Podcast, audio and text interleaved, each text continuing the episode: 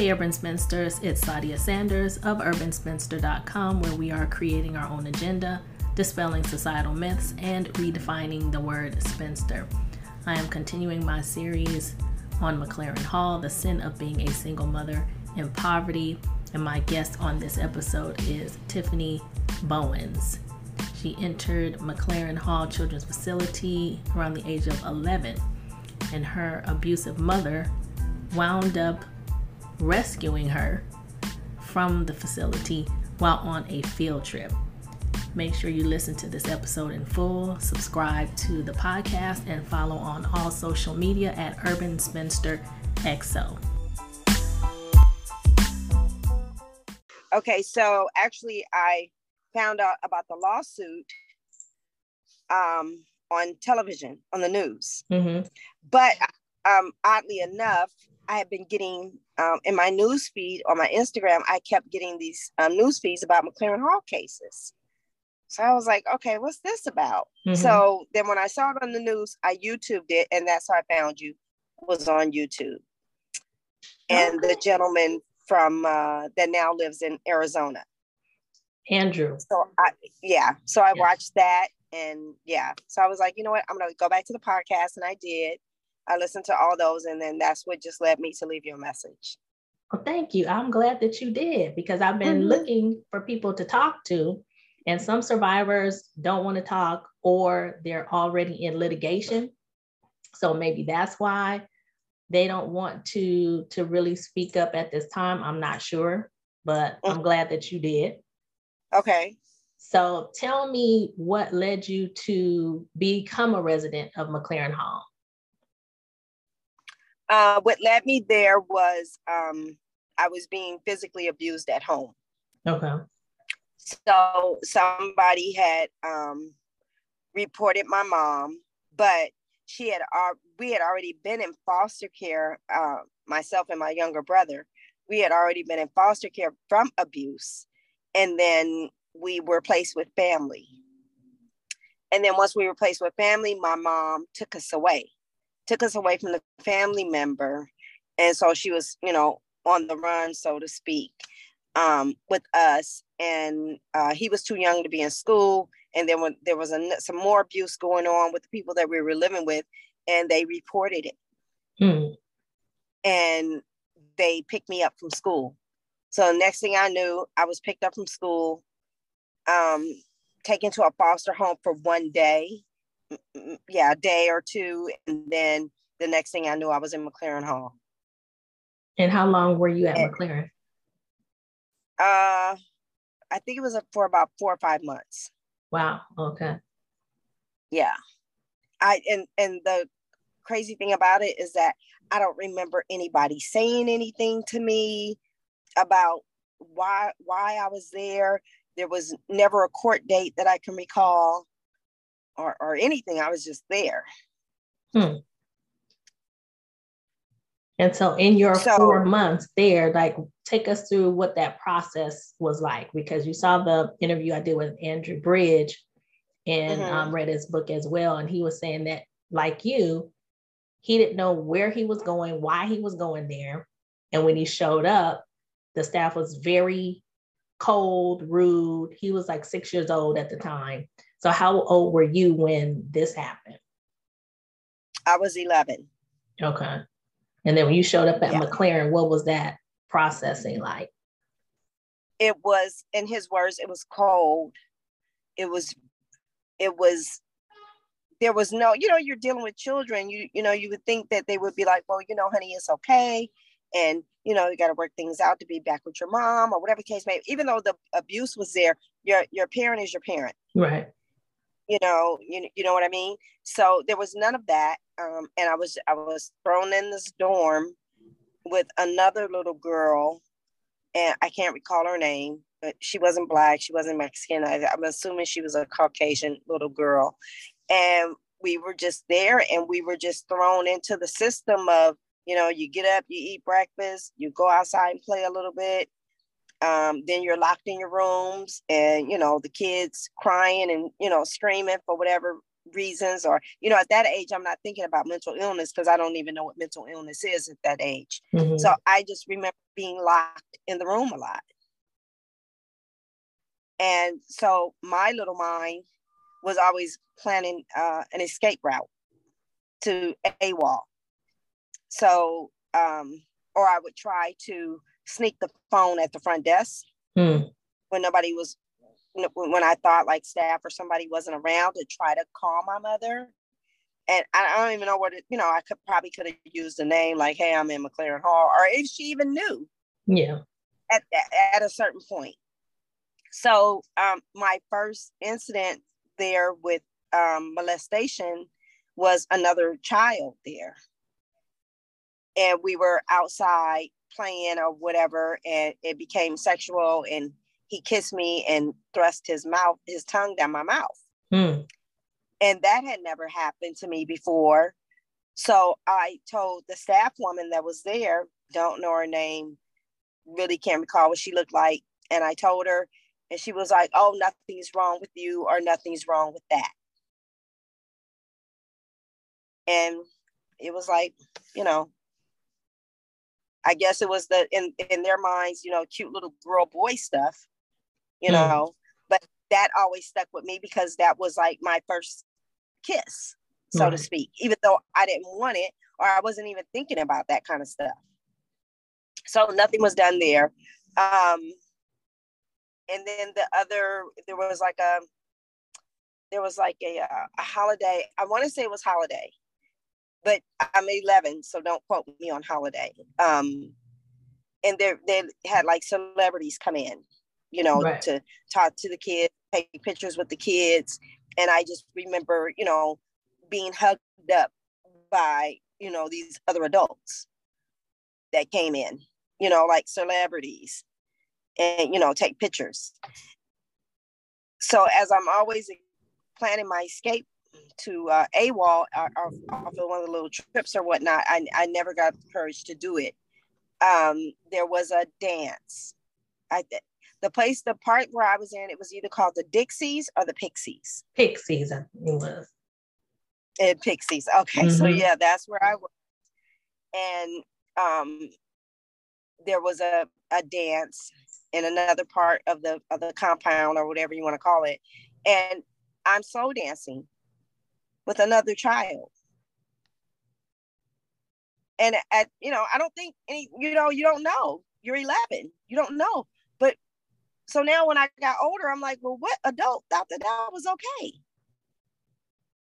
That you're literally grinding and slow dancing with another older child. And where was the staff during this dance? They were all in the room. They were just, you know, all in the room, you know, I guess drinking punch or, you know, whatever the case may be. And, you know, as the kids are di- jumping around and dancing to the music. But then they played this slow song, and and I'll tell you what the song is. And every time I hear the song, it's a trigger. Mm. Do you remember the song, um, the group Sky? When You Touch Me. Oh, that, love, yeah. Um, that was the song. Very adult themed for some children. And why are they even playing it in the first place? right. And who thought that was okay? And what year was this? Uh, 81. I'm 52 now. So it was 81. Okay. Um, and it could have been 82 and I'm going into 12 mm-hmm. because so as the story goes, I was able to talk to my mom on the phone. Okay. How that happened, I don't know, but I was able to talk to my mother on the phone. And I was such in survival mode to get out of there.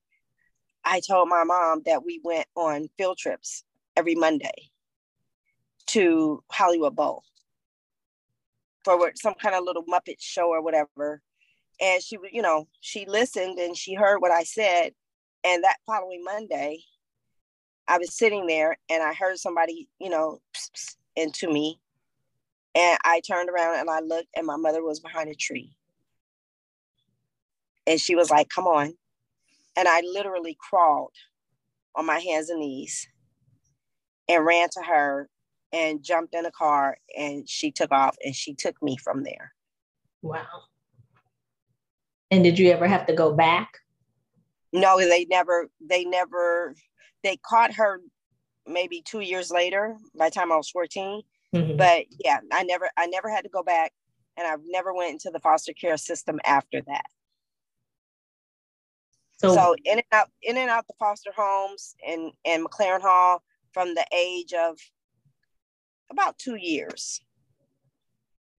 So after you went back with your mom, there was no follow up by any social worker or any like I think nowadays they'll make the parent take parenting classes or something to prove that okay you're fit to have your child. No, no, my mom was a rebel, so she changed my name.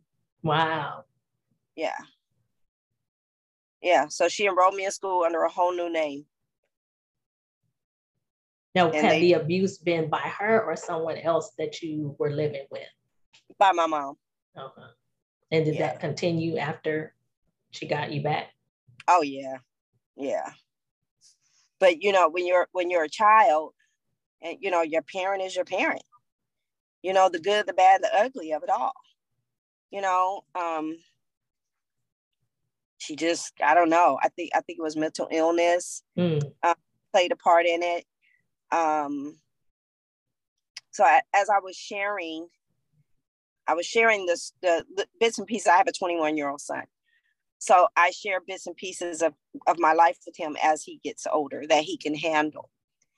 And now that I look back on it in my mother's position, raising us, and what she must have been going through, and I'm 11, so she didn't give me the normal tools that you give an 11 year old to 12 13 14 15 year old girl because she's literally on the run from the feds. Wow.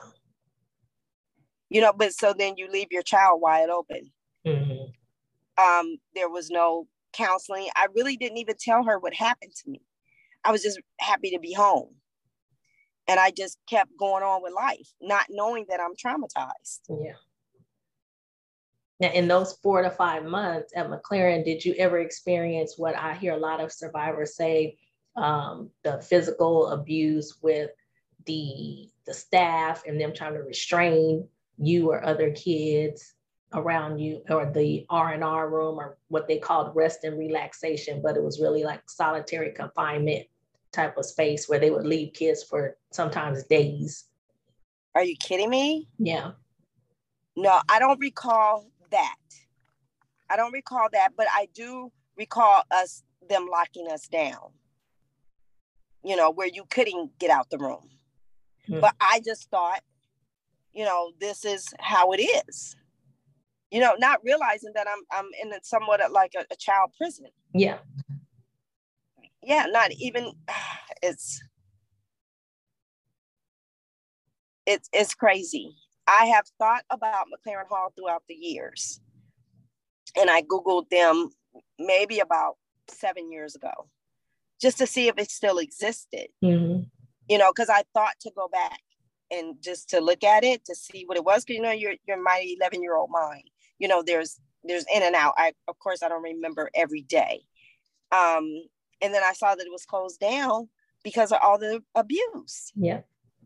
And I was like, wow, now I don't know if God just had grace on me and and blocked my mind with some things, but I don't think so. physical with the staff, no. Mental, yes, definitely. Because I was always trying to get away. Mm-hmm. But but I was a very um I was a very meek and quiet child because of abuse. So you could pretty much tell me anything and I would do it or I would say I was never a troublemaker or never a, you know, a screamer or, you know, just act out. I was never that child. Mm-hmm. Then my mom didn't play, you couldn't even, you couldn't do anything. So anywhere else I went, I was that same child. So I'm quiet and I'm out the way. Okay. Yeah. The kind of under the radar. Mm-hmm. But then two, that could be um, to your detriment if staff or other kids see that as like, oh, okay, well, I can take advantage of this child. It's so exactly what happened. Mm-hmm. Mm-hmm. Yeah, because in the 80s, after you, I want to say maybe 84, 85, is when I think five staff members were arrested because they had been giving drugs to the kids or the kids that did require or have medication, they were over medicating the kids and sedating them so that they can abuse them. And there were no background checks going on during this time. They I heard that. Yeah, they didn't start doing background checks till 2001. My God. So imagine 1960 something, One. all the way to 2001. You had no background checks. I, I mean, uh, when I read that or heard that, I can't recall if I read it or if I heard it said. And I was like, okay, this was just a playground for pedophiles. Yeah. And all kind of uh, twisted people. Yeah. And the county still owns that building. They it's not torn down, it's still there. Uh-huh. Um, but they just use it for another purpose. Wow. But it, yeah, it's still MacLaren Hall Children's Center, I think it says on the on the front. But now, um, it's just an administrative how, building. How did you come to be familiar with MacLaren Hall?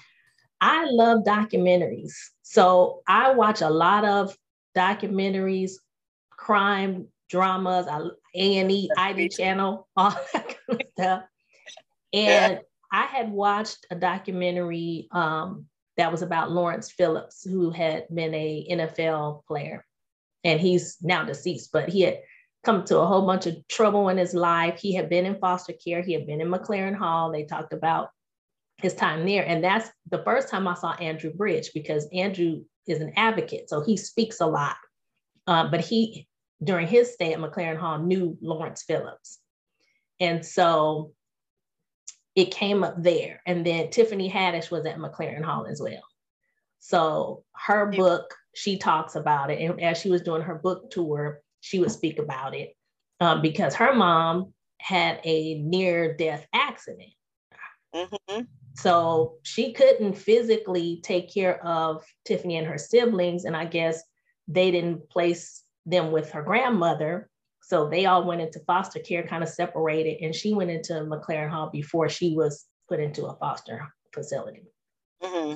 My electrician, who is got to be in his late 60s, he and his sisters were at MacLaren Hall. So wow. it just kept coming up. So okay. I just was like, okay, what, what what is going on here? And I just started digging and looking and the fact that this place has, has existed for so long and thousands upon thousands of children at its height were coming through those doors. And LA County knew what was going on. LA County Board of Supervisors knew what was going on. They would do these little walkthroughs and all the kind of stuff, but people were just kind of turning their heads. Mm-hmm. And back in those days, you know, prior to mid 80s or so, there was no DCFS. And that didn't exist. So it was, uh, no, there wasn't like no, a Department of Children Family Services proper for LA County until the 80s. So where they actually started to monitor you know, social workers and that kind of stuff and have some level of accountability. But even with that, you still see this kept going on with MacLaren into the 90s, into the 2000s. Sheesh. So my question for, you know, Andrew had been, well, what was the point of DCFS if this was still happening? And a, um, I don't know if you saw the episode with my neighbor who is a social worker currently. She worked at MacLaren Hall, like her first job in the social work arena or industry was at MacLaren Hall in the 90s. Mm-hmm. And so she was saying, even today, um, these I said, well, where are they going? Where are the kids housed? Because these issues are still happening. Kids are still in foster care.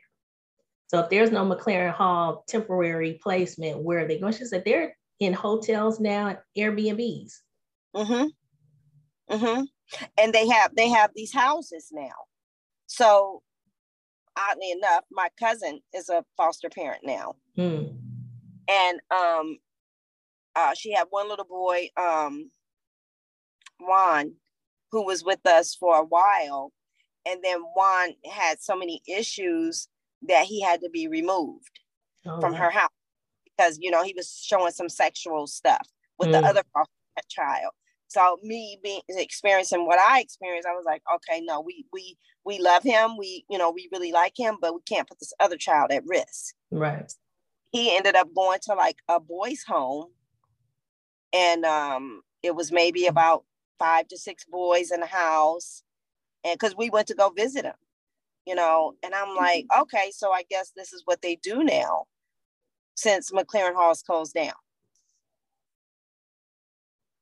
Yeah, I wonder about the the private houses or privately owned um, houses, how they kind of find these group homes or what have you, because you hear people saying, "Oh, I'm gonna turn my place into a group home," and you know they have to go through all of these things to be compliant. But at the same time, you have more kids than you have space for. Mm-hmm. And I just wonder what the reasons have been over the decades for okay, well, why in the 60s did you have this influx of kids that were juvenile delinquents, quote unquote, or they had some kind of uh, criminal history? They may have just been truant, you know, may have just been skipping school and got picked up, and now they're in the juvenile system. Because when MacLaren became the uh, temporary placement, that land had been used for other purposes. Like one decade, it was used for kids that had polio, and polio was an issue. So you know, kids had polio, they had to be in wheelchairs before the vaccine and all that kind of stuff. So it would be, it was a like a, a school for handicapped children. Then at one point, it was a school for uh, children or kid girls, pregnant teens. So then that phased out, and the county bought the land, and they started putting kids overcrowded from the juvenile detention centers into MacLaren Hall. And so you got them mixed in with that's why it looks like a prison, because that was the original purpose. Then you got orphaned kids, parents just driving down the highway, getting an accident, dead, kids don't have any family. So you got them in there with the juvenile detention kids and the mentally ill kids and the sexually abused kids and all of that just dumped in together. My God. My God. So they were just pretty, it was like a, a if I can say, like a, a cash cow, so to speak. Yeah, they were warehousing these kids.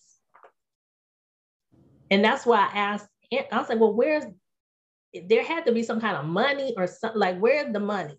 You know they always say follow the money. So like where was the money in this that this just kept happening for decades upon decades?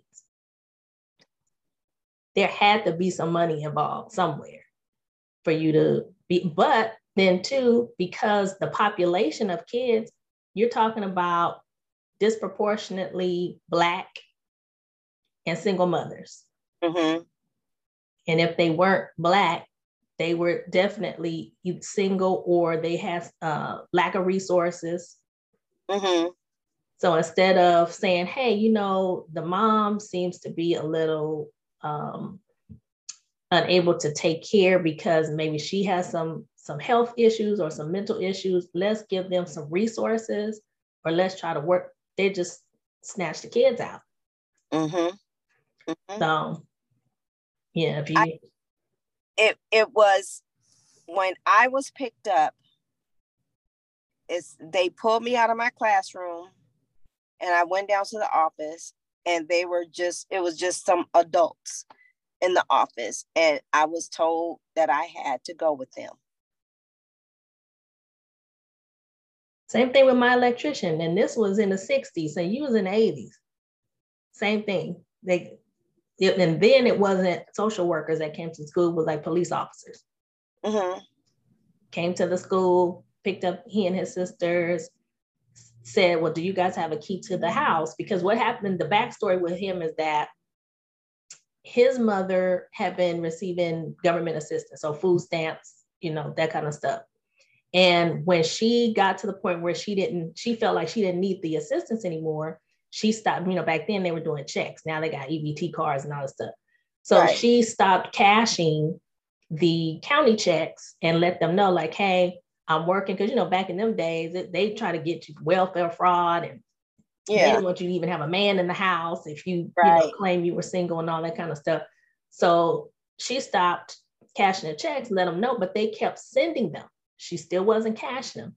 So I guess that alerted them to come check or whatever. I don't know, but they tried to still accuse her of welfare fraud because I guess they found that she was working. They were the ones sending the checks, but they didn't see that she wasn't cashing them. So in their mind, okay, you working and you still getting government assistance. They put her in jail.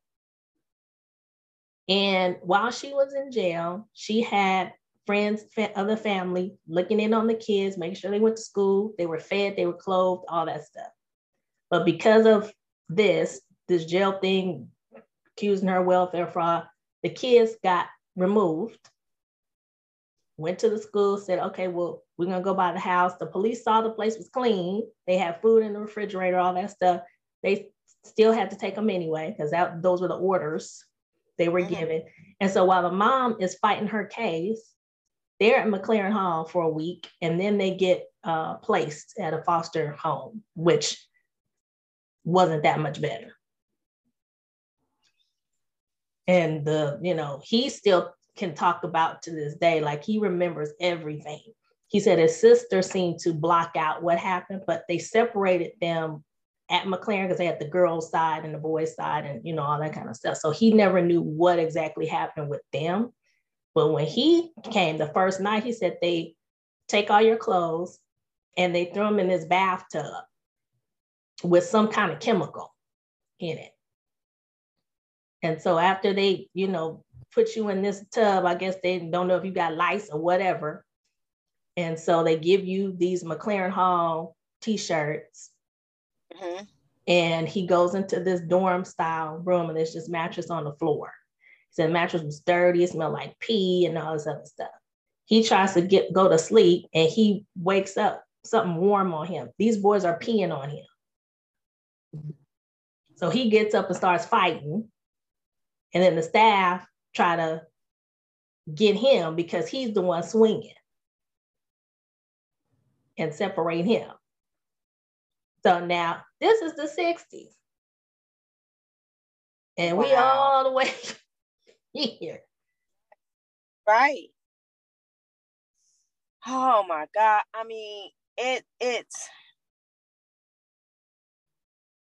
it's it's so crazy. So I I don't know why the the first time I went to foster care, my brother, who was if I was ten, then he was barely he was still in diapers. Mm-hmm. I remember that he was still in diapers. So when we got over, are you from California? I've yeah, been here since the eighties. Yeah, you say you lived in South Central, so you're mm-hmm. familiar with the place that was on um, Imperial off of Normandie. Mm-mm, what was it?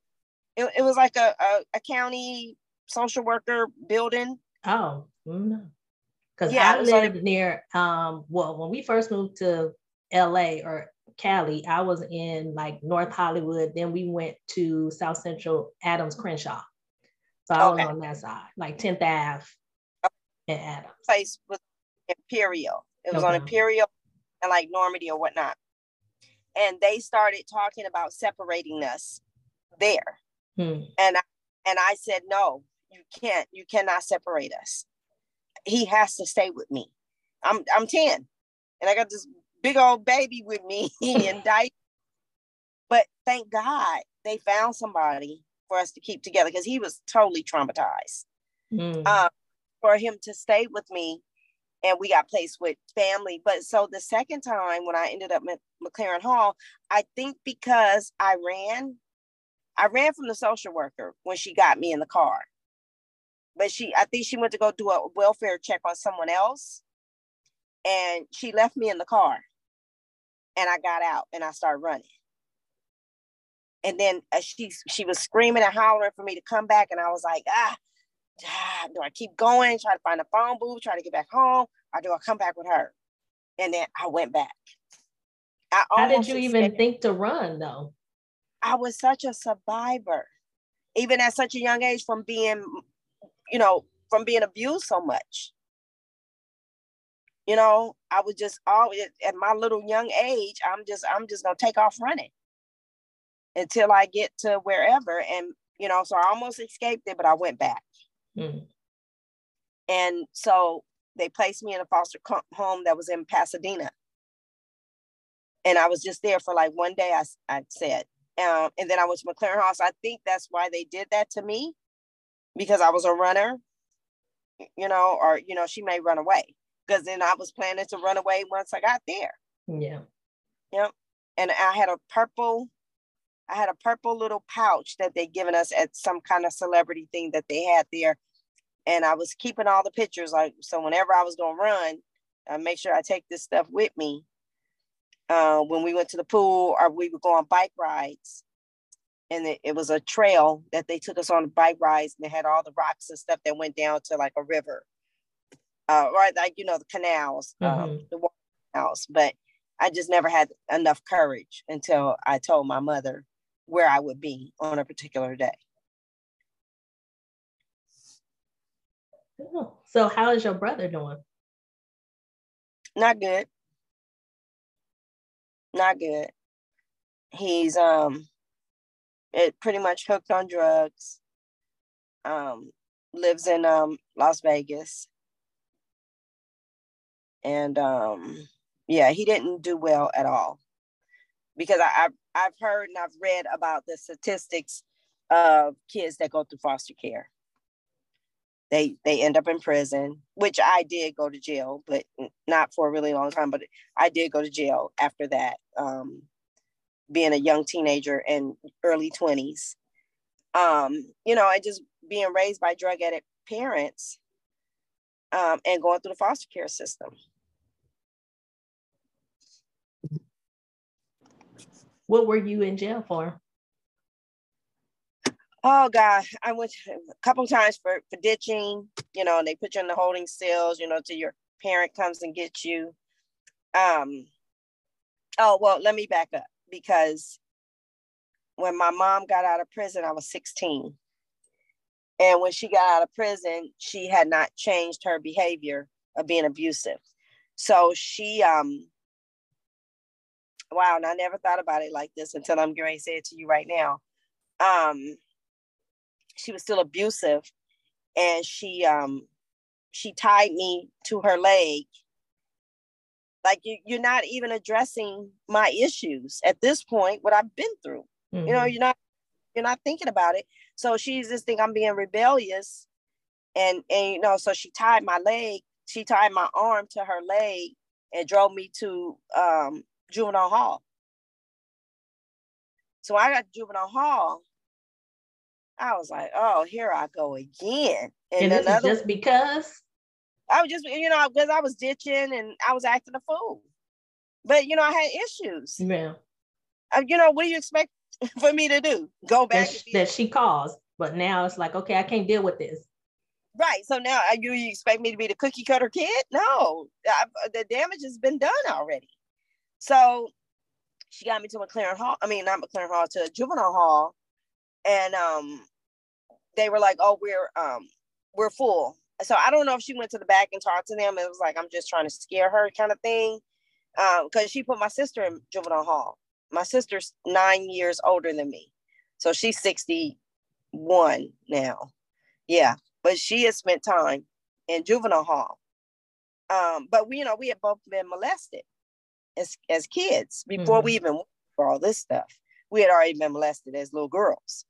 But um, so I ended up calling the police on my mom at mm. 16 because she had beat me up so bad and um, I went through my brother, and my brother became my legal guardian at 16. So, how many siblings are are there all together? I'm the seventh girl. Oh wow!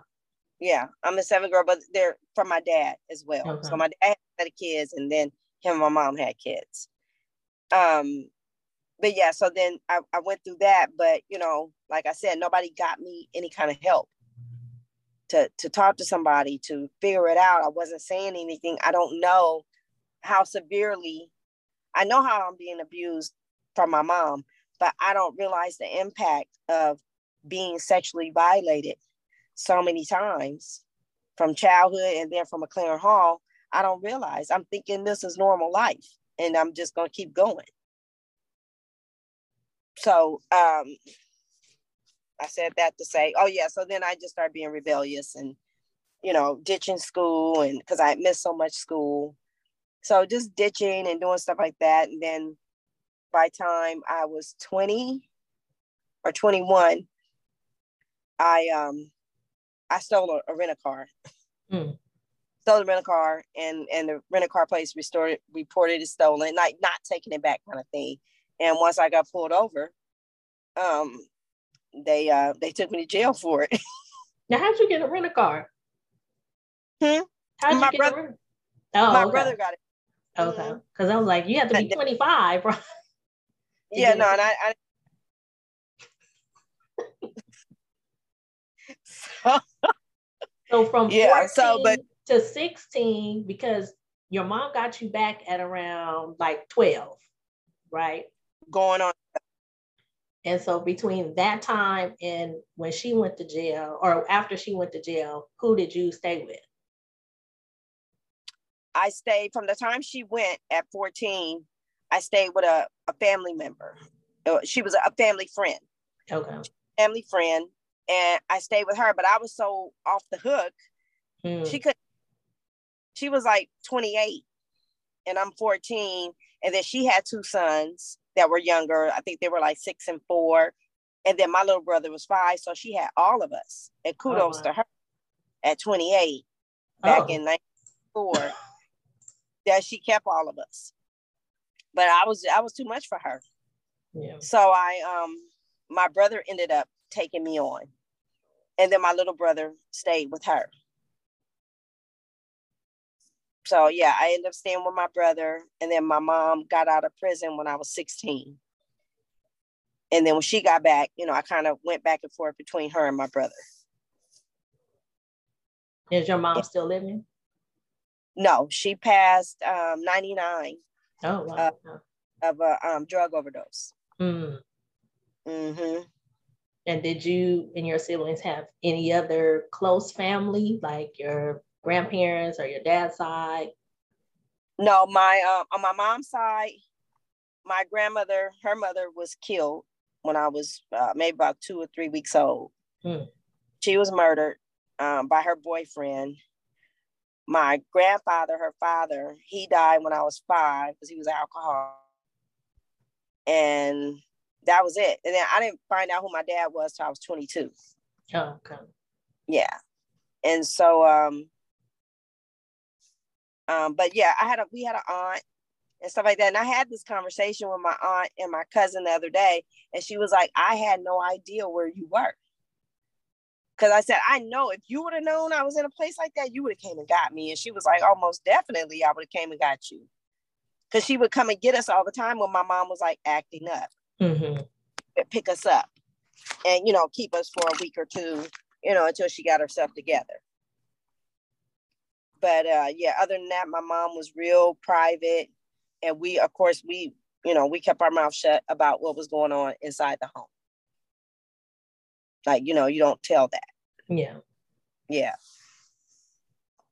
Now had you thought about joining um, one of the lawsuits? Yes. Definitely. I um I reached out to Crump mm-hmm. uh, um, office and I spoke with them yesterday. Oh, okay. Mm-hmm. Yeah. So I don't know what it entails and what's what, or you know, is it a severity type thing? You know. Well, it seems like the suit he's involved in with um Schulman and Schulman, I think that's the, the attorney, the law firm, they are focusing on sexual abuse. Mm-hmm. So there are other survivors who may not have had sexual abuse, but they were abused. Mm-hmm. You know, it may have been a broken arm or the mental abuse, the solitary confinement, that kind of stuff. So I don't know if there's a suit. It doesn't seem to be one ongoing for survivors of that type of trauma.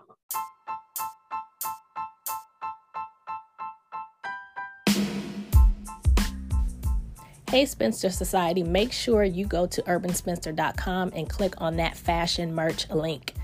That link will take you directly to the Urban Spinster store on Teespring, where I have that merch available for you in leisure wear. You got two styles of sweatshirts with Never Settle on the front and the Urban Spinster logo on the back. One is a crew neck and one is a slouchy off the shoulder. There are also leggings and the matching sports bra in a great African print. You can use these items whether you're lounging around the house or you're actually working out during this COVID season. So make sure you check it out again. Fashion merch link on urbanspinster.com. Are you familiar if um, if it's just sexual abuse from from staff or staff because what they're basing this particular suit on is negligence. Mm-hmm. So if, but I mean, I would think that it's still negligence even if you were abused by other children because then where was the staff? Right. When this was happening. Um, the woman that I mentioned that just coincidentally I met, and she's 61. Mm-hmm. She was abused by another child, but the staff watched. Mm. So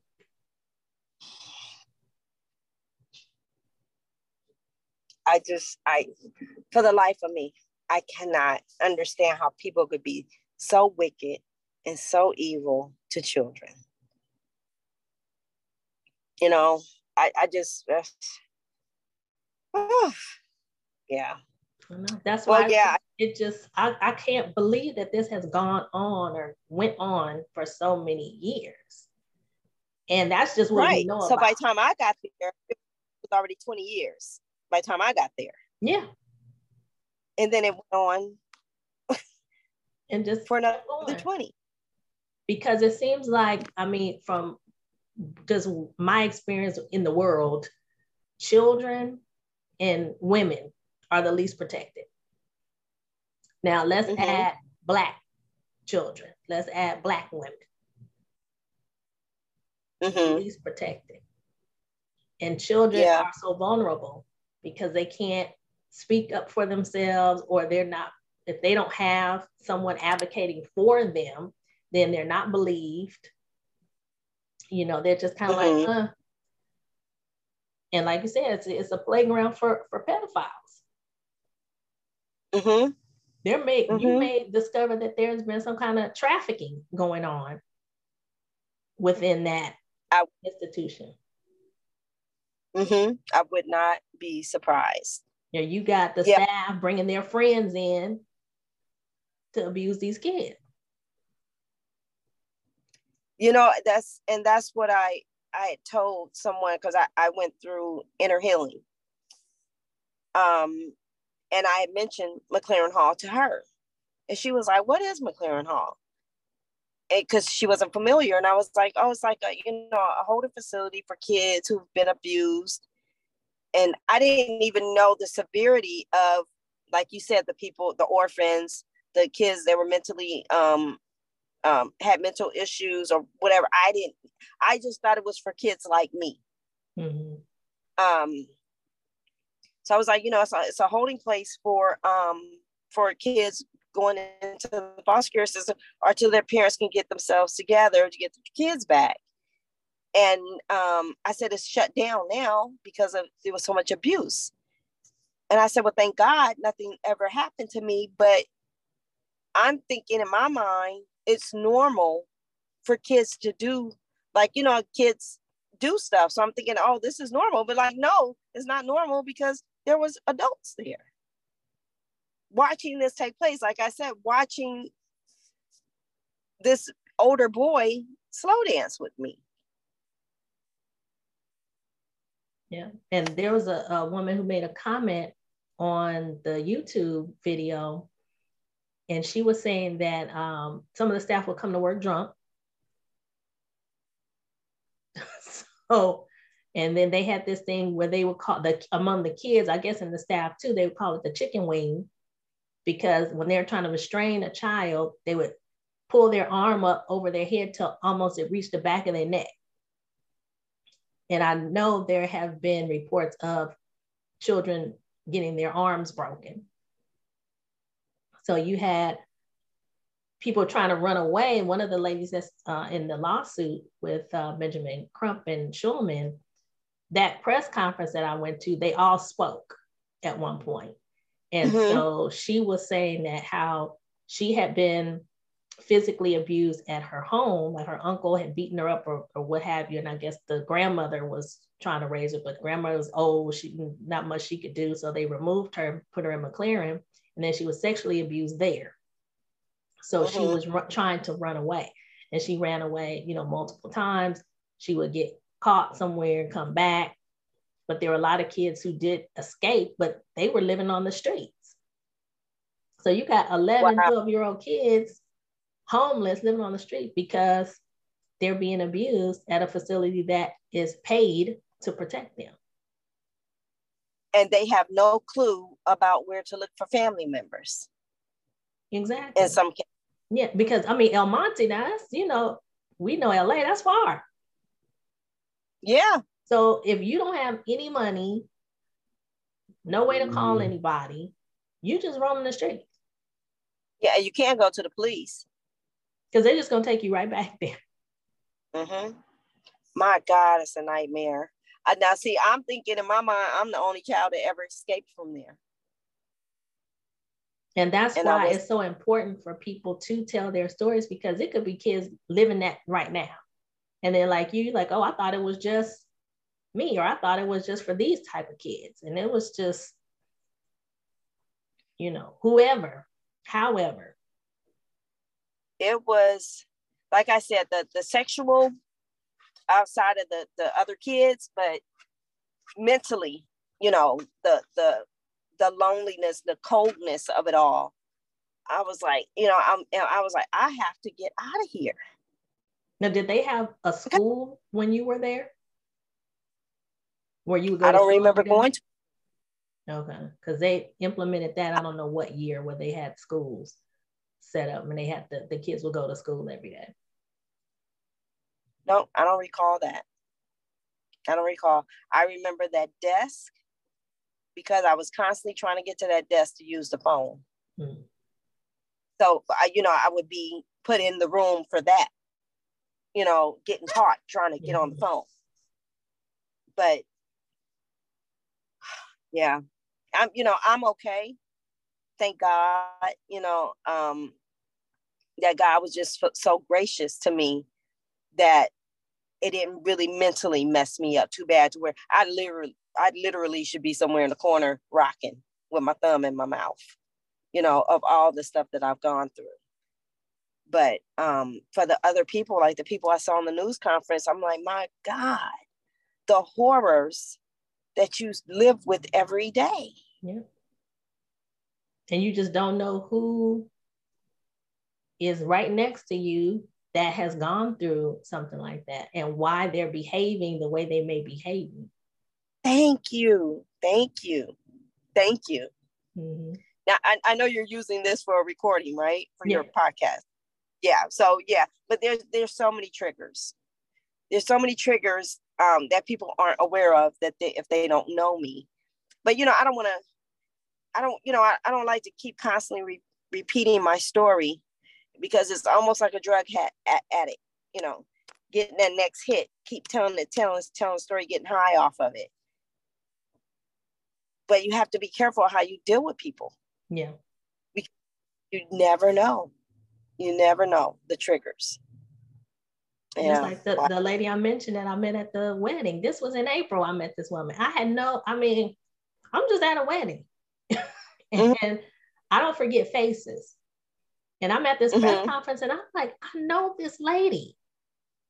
I know her. And I said, Oh, she was at the, oh my God. And you know, LA, Black LA is small. You mm-hmm. always mm-hmm. some kind of connection, less than six degrees of separation. Right. You know, so I know always somebody you know. this was meant to be. Mm-hmm. You were supposed to be there. Yep. For you to cross cross paths with her before. Yeah, yeah. But that's what she was saying is that she didn't even realize how her behavior was a direct result of the abuse because her, her mother was mentally ill. Mm-hmm. And that's why she was removed from the home. Mm-hmm. Or whatever, you know, that behavior was that her mom was displaying. Same thing with Andrew. His mom was mentally ill and single. And even though he had a grandmother who was partly raising him at one point, uh, his mother said, Well, I want my child back. And mm-hmm. the grandmother was like, oh, you know, she kind of knew she didn't really have the the resources or the wherewithal to really raise him properly but she said well i can't keep her from her son in her mind and so mm-hmm. she sent him back to live with her and then he winds up in foster care until he aged out and then where did he go after he was aged out well by then he had done very well in, in school even though his foster family wasn't the best. They were mentally abusive. Um, but he had done so well, he was able to go to college and and kind of move on um, from there and become an attorney and an advocate for children and and all of that. But yeah, his his story is is really really inspiring, and his book was really good. I uh, got his book from the library and and it's on audio book. If you don't you know have time to read it, you spend a lot of time in the car. So, so what, what's the name? Uh, Hope's Boy, because his mother's boy. name was Hope. Mm. Hope's Boy. Okay. Mm-hmm. Yeah. Wow. Yeah. So, but I'll let you get on with your weekend. You got okay. your food. yeah, got my dinner. yeah, but thank you for talking to me. I'm hoping to um I found out about the press conference because I was just trying to follow up on the lawsuit because I knew that this one that Crump is involved with now came about and I think May is when the LA Times said that there were more survivors coming out and they were um, suing LA County for negligence. And then I'm just mm-hmm. like, okay, let me see what's going on with it and finding out that now Ben Crump is attached to it. And he had that press conference last week. So hopefully I can attend some of the court hearings because typically, you know, they'll let the public attend, but there's mm-hmm. not enough attention on this at all because no. there were not many people there at the press conference. Um, it, you're hard pressed to find out a lot of current information about what's going on. So mm-hmm. I'm gonna keep doing more uh, episodes and and just following up on it. If you or your brother have anybody else that would want to um, to speak with me, just you know, let me know. Give them my info. Okay, yeah. And then if for anything you to text me or reach out or if there's some kind of conferences that, you know, for the survivors or just anything that has to do with the foster care system. With, and there's a there's know, a big group tip on uh, Facebook. Survivors mm-hmm. of MacLaren Hall. Oh, really? Yeah. Okay, well, it's called Survivors of MacLaren Hall. Mm-hmm. Yeah. Okay, all right. Yeah. I'll, I'll so look them up. them out. But if you um, become part of the lawsuit, then um, I'll probably be seeing you if I can get to um, some of the the hearings. And you know, I hope I hope it goes well. I hope these people get not only apologies but free therapy, some kind of benefit, some something. I was just gonna say that free therapy for life. Mm-hmm. Yeah, because yeah. they got the money. So uh, exactly, and especially when they drop the ball that way. Exactly. You over know? and over and over again for years and decades. Wow. All righty. Well, it was so great to talk to you. You too. Thank you again. All righty. All right. You have Bye-bye. a great week. You Bye-bye. too.